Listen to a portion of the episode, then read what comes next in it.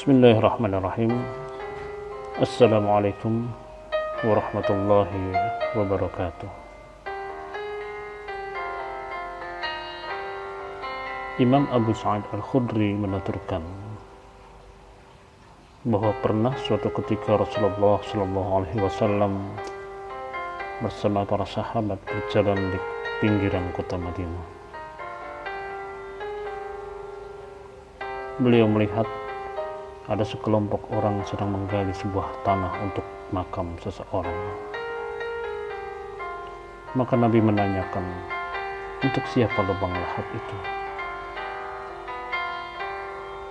Para sahabat menjawab, itu adalah untuk seseorang yang wafat dari Habasyah. Dia baru saja meninggal ya Rasulullah. Kemudian Nabi bersabda, La ilaha illallah. Dia diarahkan oleh Allah dari tempat kelahirannya menuju ke tanah asal dia diciptakan hadis riwayat Al-Bazar, Al-Hakim, dan Al-Bayhaqi. Saudaraku, ketahuilah bahwa manusia adalah makhluk yang diciptakan Allah dari tanah. Maka hakikatnya dia pun akan dikembalikan ke tanah asalnya. Setiap manusia juga punya asal tanah yang berbeda dari bermacam-macam daerah yang berbeda. Sesungguhnya hakikat perjalanan manusia di muka bumi adalah menuju ke tempat asal tanah dia diciptakan. Maka, di mana pun tanah itu berada, pastilah Allah akan mengiring makhluknya menuju ke tempat asal manusia itu diciptakan. Oleh karena itu, saudaraku, di mana ia akan meninggal dan makamkan, maka di sanalah sesungguhnya hakikat asal dirinya. Hakikat tanah, tempat asal dirinya diciptakan.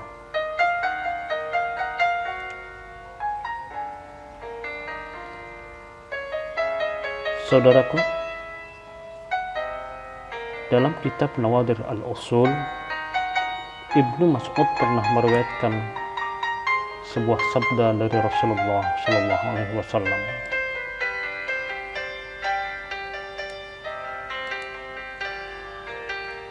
Sesungguhnya ketika nutfah menetap di dalam rahim, malaikat lalu meletakkan nutfah itu di telapak tangannya. Seraya berkata, Wahai Tuhanku, apakah engkau hendak menciptakannya ataukah tidak? Maka dijawab, jika iya Allah Subhanahu wa taala menjawab tidak usah diciptakan, maka nutfah atau air mani yang terpancar itu akan lebur bersama darah dan tidak menjadi manusia. Namun sebaliknya,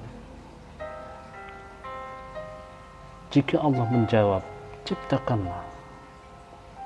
Maka malaikat akan berkata, Tuhanku, apa rezeki, peninggalan, ajal, dan amal untuknya? Maka Allah berfirman, lihatlah di lauhil mahfuz.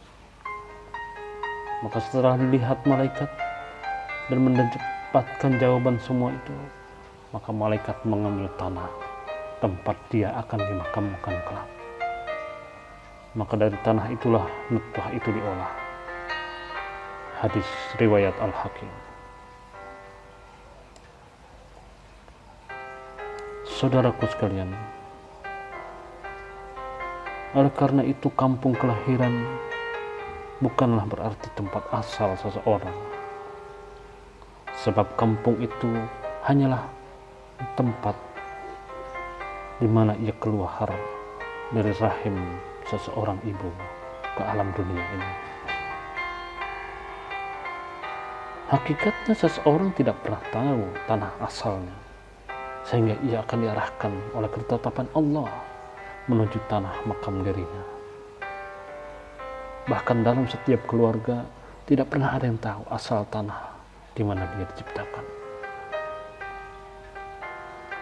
Seperti halnya seorang Habsi yang meninggal tadi. Dari bumi Afrika nun jauh di sana. Langkah demi langkah Allah mengarahkan kakinya menuju tanah Madinah di mana dia dimakamkan di sana. Saudaraku, Mathur bin Ukaimis berkata, Rasulullah Shallallahu Alaihi Wasallam bersabda, jika Allah menetapkan kematian seseorang di suatu tempat di muka bumi ini, niscaya Dia akan menjadikan orang itu butuh kepada tempat tersebut. Hadis riwayat Tirmizi.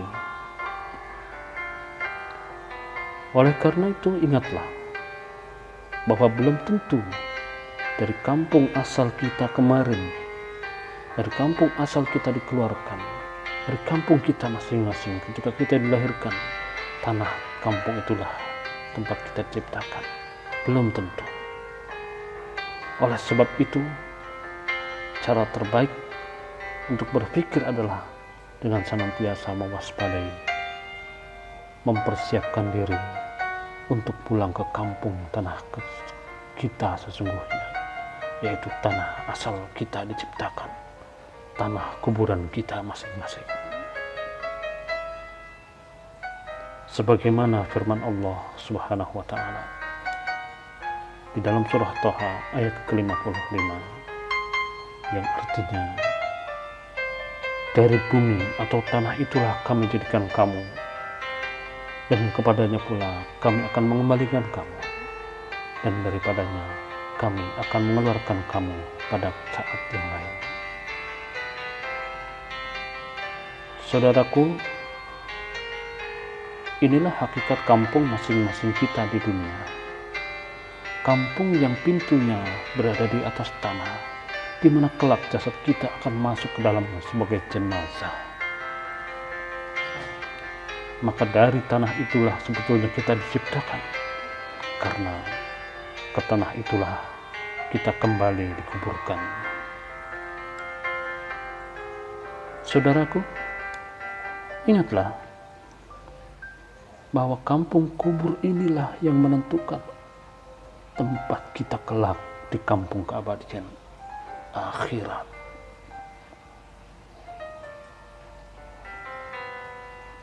Jika bahagia kita di alam kubur ini,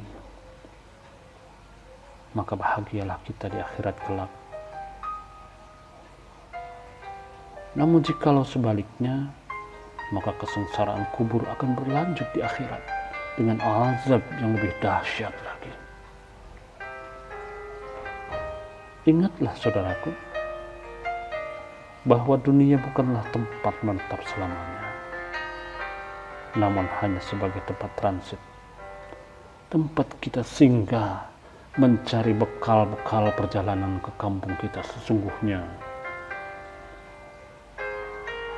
nasihat Ibnu Umar kun fid dunya safiran jadilah kalian seolah-olah di dunia ini adalah seorang pengembara yang hanya sedang berteduh di bawah sebatang pohon yang rindang. Jangan pernah tertipu dengan pohon itu. Jangan kau merasa tentram untuk selama-lamanya di sana. Karena yakinlah suatu saat engkau harus pergi dari dunia ini yakinlah bahwa satu saat kita akan meninggalkan dunia ini. Senikmat apa pun, seenak apa pun saat ini, sehebat apa pun kita hari ini di dunia, dunia akan kita tinggalkan.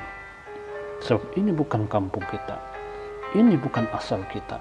Asal kita adalah dari tanah dan kelak akan Allah kembalikan, dibangkitkan lagi menuju surga dari tanah kuburan kita masing-masing.